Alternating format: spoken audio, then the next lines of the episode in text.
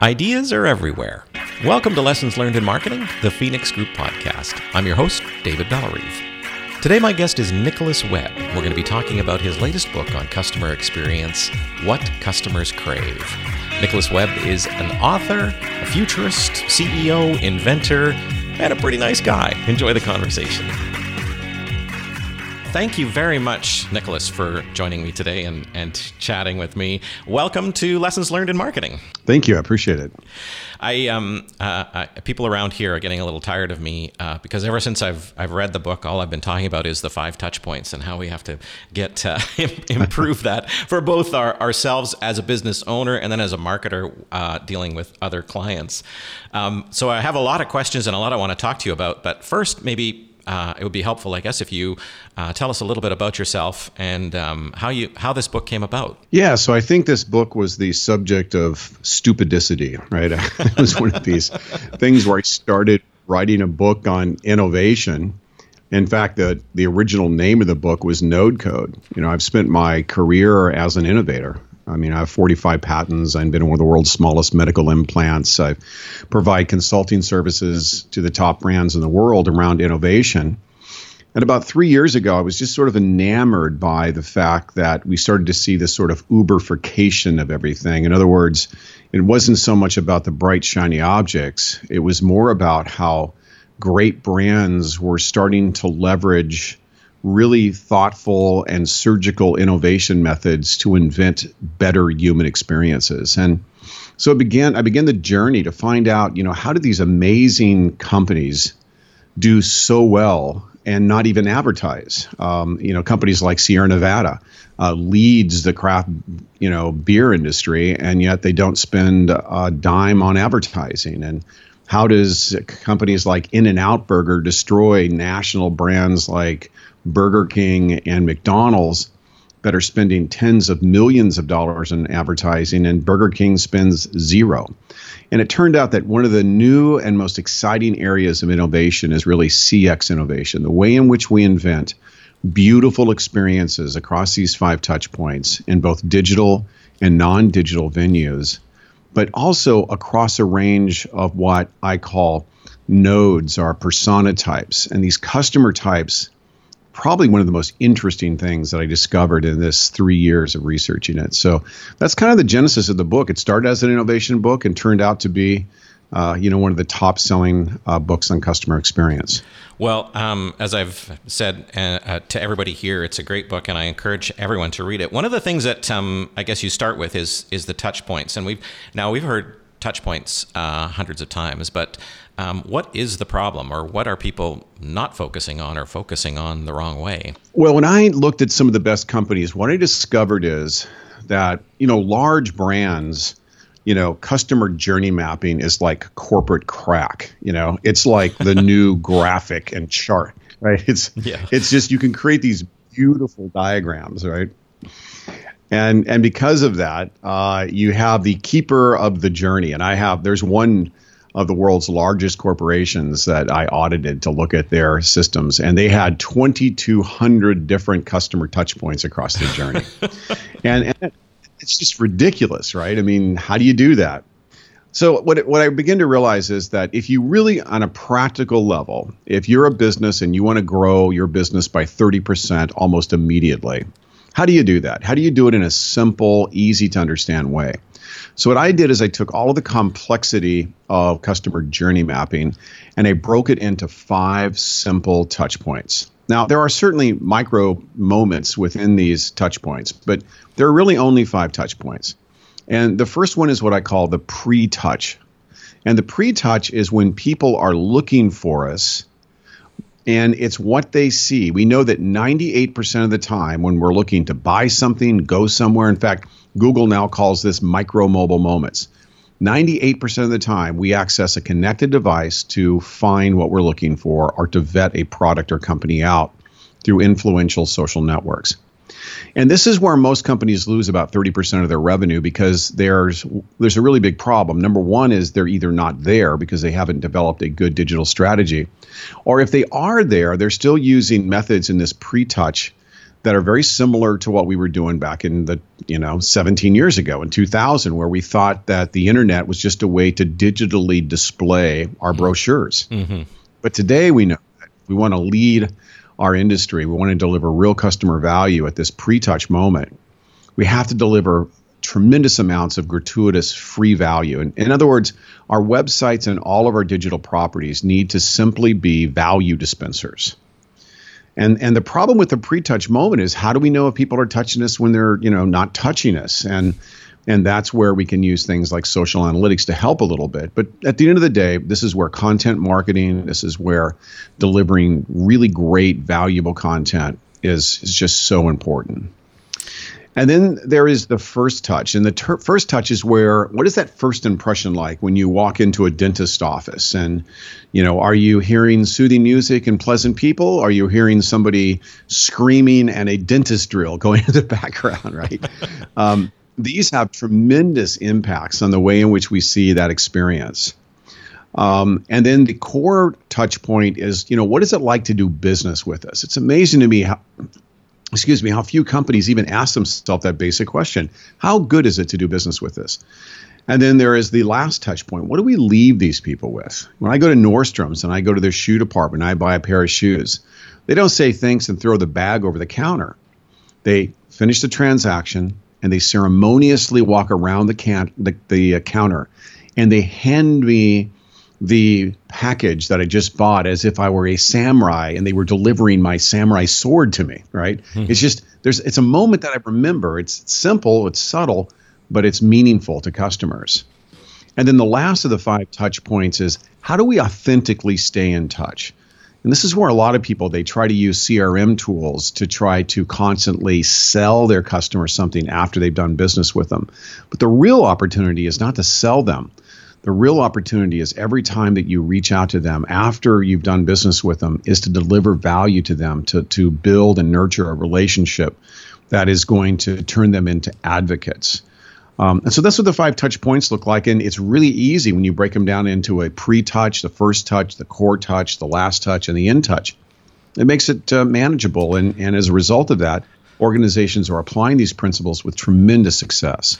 It's funny that you say that because when I first um, went through it, I thought, oh, well, this is just too easy. But as uh, I, I, looked at it more and more, it's like, well, actually, this is easy enough that you can you can deal with it. As marketers, we always focus on that um, the, the pre-touch. I think we're maybe over focused on it and then um, not focused on on those other other moments. When I went, after I read uh, the book, I went uh, as a business owner through our own uh, office, and I walked in, as you say, to walk in like a customer, which I've heard a hundred times, but I've never actually done it, and uh, just looked at that experience. And um, uh, many things came out. The first was, um, you know, we have uh, Impark Parking here, which is a company that um, charges for like they manage our parking space. It's a shared parking space, and they're I don't know how to say this in a positive way. They're very good at what they do. So they um, have have uh, uh, enormous ability to catch you if you have not paid your parking, and uh, it was simple enough to just say, well, why are we letting our customers leave with parking tickets when we could just pay that for them. It's it's super easy. They have an app. The receptionist can just ask for their license plate and avoid that later moment or that moment of uh, negativity of uh, leaving here and having a parking ticket or even the hassle of finding the change how do how, yeah a, a, a, lot of what you talk about is this and it's probably your background as an inventor is is trying to invent and think of ways that you can uh, improve these touch points how do you how do you coach businesses to do that well, unfortunately, you know, a lot of organizations, at least in my practice, we've turned into the customer experience and innovation hazmat team. Right. So unfortunately, I don't get the opportunity as often as, as I would like to be able to start from the genesis of an initiative where we can build this out correctly. But the good news is, is I've been able to sift through the wreckage of bad initiatives to see just how they went wrong. And so the one things that we do, you know, in our practice at what customers crave is that we actually will go in and do a innovation readiness assessment. You know, do they have the people? Do they have the training? Do they have the infrastructure? Do they have the technologies? Do they have this, the the the will to be able to serve people in a way? Because you know this is there's a spiritual component to wanting to serve others. And I know that sounds corny, but you know, organizations that are profit centric and that are just about them, them, them. I mean, how many people in your life have you ever met that were completely self centered that you've really liked? Uh, zero, right? And that's how we feel about companies. So the first thing that I do is we do a readiness assessment. We give them a set of scorecards, about 50 to 60 scorecards. And from there, we can have an adult conversation with their leadership about what they have and what they don't have. It's the best way to describe it. It's like going into a doctor and getting a really good uh, workup before they start doling out pills. If you walked into a doctor's office and they said, Hey, how are you? and prescribed you Lipitor, you would be justifiably concerned um, because, you know, the medicine has side effects and what is the evidentiary support to suggest I need it in the first place? So we like to start with an assessment and then from there we build out a really easy to understand uh, roadmap that, that um, uses a range of tools that drive engagement you know, customer experience and innovation for that matter, it's a it's a people powered process and it requires that you really really focus on the branding of the initiative so that all of your team members know that you mean it and that the game of innovation and CX is something that they can play and win at. So, you know, there's a lot of moving parts to it, but when you look at the impact, which is incredible to an organization, it is the least expensive way to drive growth. In fact, some studies are now suggesting that as much as 80% of the Fortune 2000 companies are using customer experience as their primary marketing and growth strategy. Mm-hmm. And when you think about the size of a marketing toolbox, for an organization to to pluck out of their CX as their number one way in which they're going to drive growth, that I think really says a lot about why people should pay attention to customer experience today in a connected economy. Mm-hmm. So, in in if if we are all uh, sort of in that spiritual zone, or we we do like and want to help each other, and that's uh, part of our DNA. What's holding people back, or what? Where do companies, or where do people within companies find those roadblocks of not being able to deliver a great customer experience? Well, I, you know, I'll, it's it, this seems arcane, but what I have found in my world is that a lot of the executives, especially older executives, they are hanging on to a legacy uh, business model that is authoritarian and non-collaborative. Mm-hmm. Right? In the old days, it was like you got the and i actually have a client like this and it's almost surreal where i have to get you know there's a a special card that takes you up to the 32nd floor of their building and only you know the top executives get to go there. And then there is a central receptionist and then you go to the executive's assistant and you wait in that area. And they are essentially royalty and everyone else is the minions and they don't understand collaboration and they don't you know they have a hierarchical layered business so one of the biggest problems is is that these executives are hanging on with a death grip to because it was it's great to be king, I guess, right? and but meanwhile, we're trying to hire millennials and, and we're trying to hire people that have a different worldview. They see they want to be part of a meaningful purpose. If you take a look at the great grocery store chain Trader Joe's, Trader Joe's is a great organization because they treat their people really, really well and they collaborate and engage with not just their stakeholders but also their customers. It's a very collaborative sandbox and you know you have a, a, very collapsed hierarchy. So the reason that most organizations are doing this is that they don't realize that they are participating not in an authoritarian economy but one that is a sharing connected economy. That's the biggest toggle switch that organizations have to flip in order to enter in the opportunities that lay before them uh, and that is the philosophy of saying, hey, you know what? We need to be more collaborative. We need to to flatten our organization. We need to be in a situation where we get insights uh, from customer facing stakeholders. We need to have internal social networks that allow people to to collaborate around uh, challenges. Um, and again, m- most of this is from older companies that um, are focusing on profit and not focusing on serving. But ironically, uh, profitability is a derivative of having CX as your primary focus. Yeah, you talk about that and how um, what a large part of any kind of profitability is that employee satisfaction.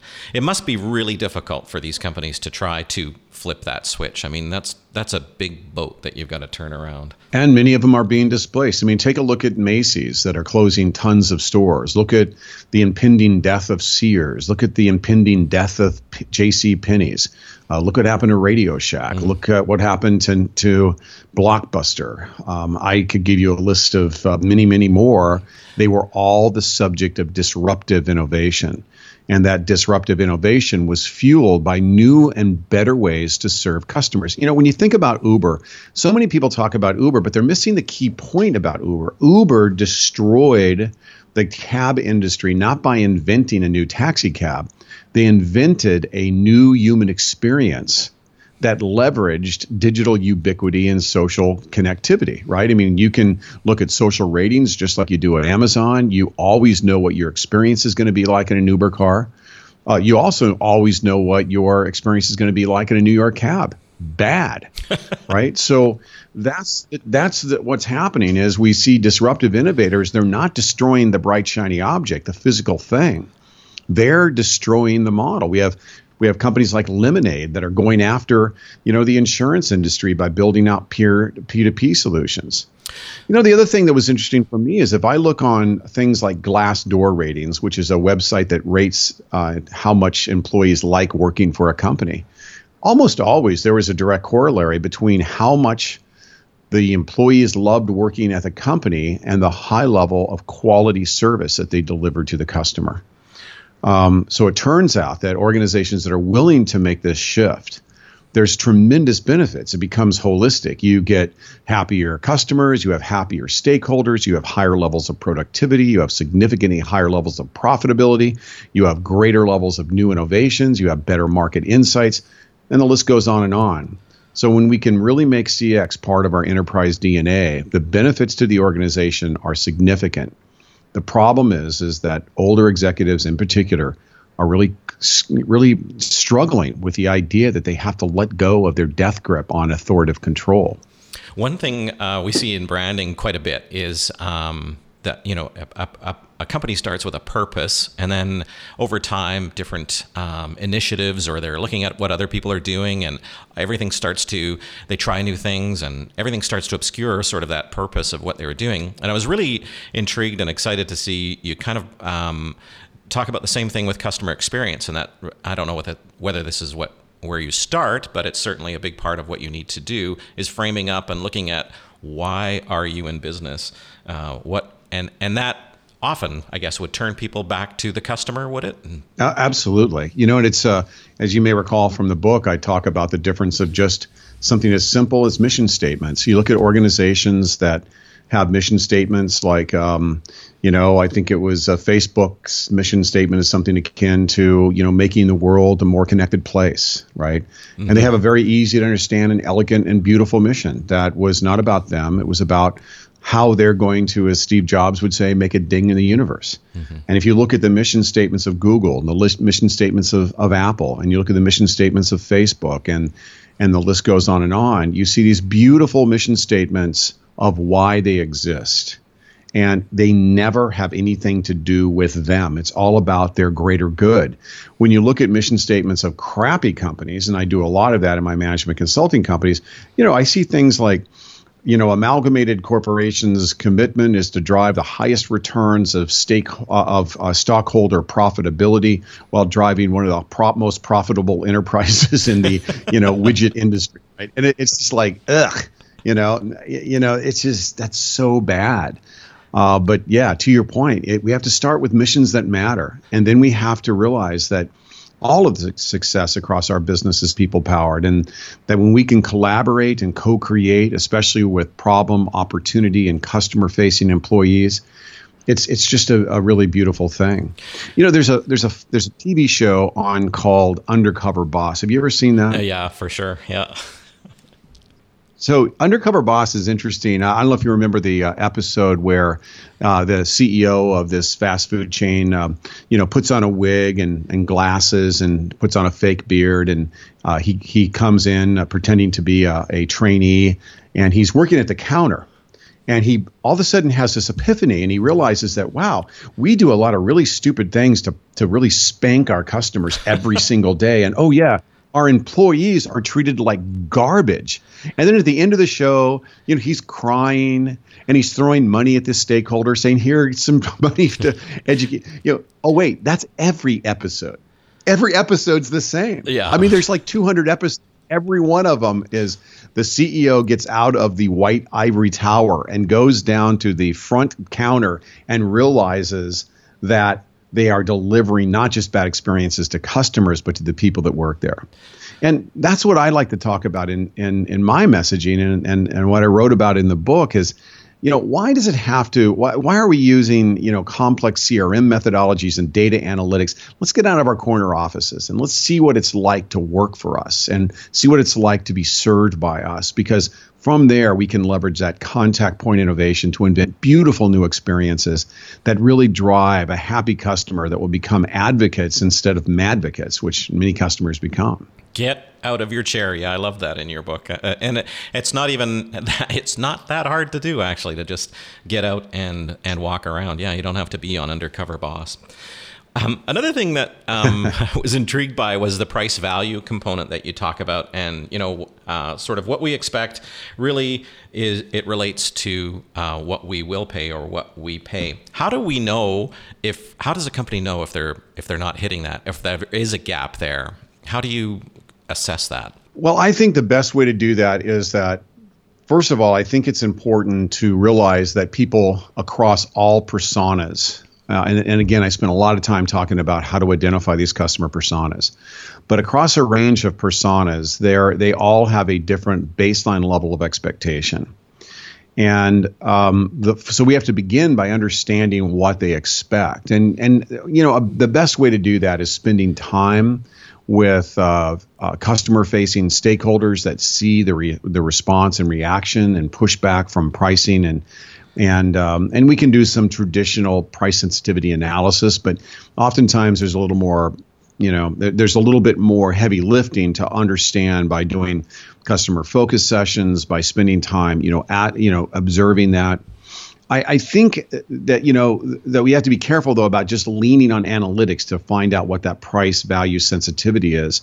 I'll give you the perfect example. I, I just got back from uh, from an event in uh, in Chicago and D.C. last week, mm-hmm. and uh, I always because I fly American Airlines, I always travel through Dallas, and it, every time I go through Dallas, I see these amazing kiosks in the bathroom there, and it's about the size of an iPad on the wall, and it's a digital platform and there's a smiley face and there's a there's a frowny face and it says how would you rate your bathroom experience? Now um, at first value at first blush you may think well that's that's pretty interesting. Well it has a lot of problems because all you have to do is go to the bathroom in a Dallas um, you know restroom. It's like a pool of urine. I mean mm-hmm. really it's like how about not asking that question and how about knowing the answer? You you should know that what they want is a clean bathroom. You should know what they want is towels in the towel dispenser, right? Why are you asking them that question? And then if they say they love it, when did they love it and why did they love it? If they say they hated it, why did they hate it and why did they love it, right? Yeah. So I think that in order to understand price value, we have to be less lame about the way in which we glean insights. Um, and, and and not only that, you know, when I travel, I have one simple mission: never touch anything in the bathroom. Yeah. so why do they think they're going to get people to do that, right? Uh, and I noticed last week uh, they actually on one of the restrooms they're now starting to just turn them off. They've given up. But this is emblematic of the methods that we use to gain insights. What we really should be, you know, Steve Jobs never had to go and understand price value equations. He never needed to understand that. His his point was really simple. I'm going to identify layered and dynamic value. Layered meaning it's far more than what the customer expected, and dynamic meaning that it's always going to get better. And I'm going to deliver that, and I'm going to show the customer what they really need. And I think when we get to the point where we understand our marketplace and our customer personas that well, uh, then we can make it really, really easy to fi- to figure out those price value. Um, and you start to see hotels doing that. I'm going to be staying in a few weeks at the at the Four Seasons in Scottsdale. um, you would expect that to be a $400, $500 uh, hotel room. And there it's $180, mm. one of the be- most beautiful properties in a very upscale area. Um, they're, they are delivering uh, value based on uh, they for $180. I mean, there are places where the Hampton Inn costs, you know, north of $100. So, you know what I mean? When, when we can start to realize where we live in terms of what we're delivering, and how we can deliver that five star experience for a four, for a three star cost that's when we're really driving CX innovation, and that's what we should always be looking to do. It's funny. Um, I find that really insightful. That whole uh, trying to survey someone on the way out of the bathroom. We're we're really good at overthinking things and trying to, you know, really. Oh, we could give a great customer experience. Let's ask them how it was. But really, you, you, like you say, it's pretty clear um, what it is people expect when they go into a washroom. How did we get into this mess? It seems it's it's that's actually a really great story. Um, the um, well, and it's it's getting worse too. The more the data that we can get, the more data we get. And uh, I just did a project for a, a large hospital system that spent seven million dollars on getting patient satisfaction data and that data turned into three ring binders in the basement. It was never turned into any actionable innovations uh, which is probably good because the data was all wrong. Yeah. Because the only people that answer surveys are people who love us and people who hate us. But the real insights are people who don't really care to tell us what they think. You know, they have an opinion, but they're not. They're, there are there's only 20% of our customers that care to fill out surveys. And they probably are not the most interesting people. They probably have way too much time on their hand. I want to I want to talk to those 80 percentile that uh, folks that I mean, here's something that you might find interesting. I just bought my wife a luxury car a couple couple months ago, and about every two weeks, from one of the largest data consumer survey companies in the world. I won't mention their name, but they're one of the largest in the world, and they send me a notice saying, "Hey, uh, Nicholas, thank you for buying this super expensive uh, car. What did you think of the experience?" And I throw it away. Mm-hmm. And then um, and then I started to notice as I was tearing it up these last two times, they put a dollar bill in there. now, for somebody going to buy a seventy thousand to eighty thousand dollar car, is it a good idea based on their ideas about social reciprocity that they should put a dollar bill in there? It's almost that's almost an insult, yeah, right? Yeah, for sure. Yeah. I mean, it's it. They should have sent me an invoice. It would have been better than giving me a dollar. But my, my point is, is that we're doing stuff that was created back in the '50s to get insights, and it's just not working. The funny thing is, too, and and uh, that that point reiterates this as well, is that it, none of this is is really that difficult. There's a great. Um, I, I use as an example often um, this video online from Simple.com, and it's a customer who just is doing a video review or they're they're so ecstatic about their service. And all it is is she really uh, had a debit card that her dog got uh, ate a couple times, and Simple sent her a replacement debit card uh, and a handwritten note and a dog chew toy along with it as as um, a little. and she's almost she's almost in tears that they have written this note that they've thought about her and that they've uh, sent this replacement card and i think wow we can all do this stuff. What? Um, Absolutely. Yeah. The, the, but again, that's why it has to start from the top. You have to. This has to really matter because the the ability to to grow your business in in an unbelievably fast way and to protect yourself against disruptive innovators. CX is the secret weapon, and ironically, so few people are, are willing to lean into this. What lessons have you learned in in the last uh, or recently that you uh, will carry forward? I think that uh, you know the big lessons that uh, that I've learned from this whole experience is that you cannot McDonaldize the process of delivering exquisite value to customers. You can't make this a, a cookie cutter CRM technology solution. Every time that I have done, and because we have the benefit of mopping up after so many failed initiatives, what we found is two things are the most important lessons out of customer experience. Number one you have to do this completely. You have to develop, you know, you have to develop CX as a core competency, meaning that the people that work there need to understand this body of work. We're not born CX experts. You have to develop the systems and the methods and the tools to create the life support system. But what I found is the overwhelming majority of organiz- organizations see this as a short term initiative. Really, the better way to say it is they see it as a bumper sticker. Um, and if you make this a bumper sticker, you're going to lose a lot of great talent because your employees want to be part of uh, a meaningful mission to serve people. The second thing I found is that there is no cookie cutter solution for customer experience. It really has to be customized to the uniqueness of your market, your customers, and most importantly, the culture of your business. So I think the biggest takeaways and lessons for me is that you got to do this completely. It's fun and interesting and extremely profitable and you have to do it in a way that's customized for the uniqueness of your business. Thank you very much, Nicholas. And again, the book is What Customers Crave How to Create Relevant and Memorable Experiences at Every Touchpoint. I'm going to um, Brand Manage Camp in Vegas in late September, and uh, I'm looking forward to hearing you talk there. How can people get a hold of you or connect with you? Uh, you can go to our website, which is not surprisingly, whatcustomerscrave.com. And uh, you can also download a free chapter of the book at whatcustomerscrave.com. It gives you a chance to take a look at it and see if it's something that uh, that you would enjoy. Uh, it's also available in audio on iTunes. Uh, they hired a great voice actor for the audio version. That's kind of how I ingest books these days, and so it's uh, uh, it's in Kindle and all the other book formats. And if somebody'd like to reach out to me personally, they can always just email me at nick at nickweb.com. Thank you again very much. I really, uh, really appreciate and enjoy the book. And uh, look again, looking forward to hearing you in September. Thanks, David. I really appreciate it. That's our show for this week. Thank you very much for listening to Lessons Learned in Marketing, the Phoenix Group podcast. Join me again next week. And remember, you can subscribe to Lessons Learned on Marketing through Stitcher, iTunes, or your favorite podcast app. Talk to you next week.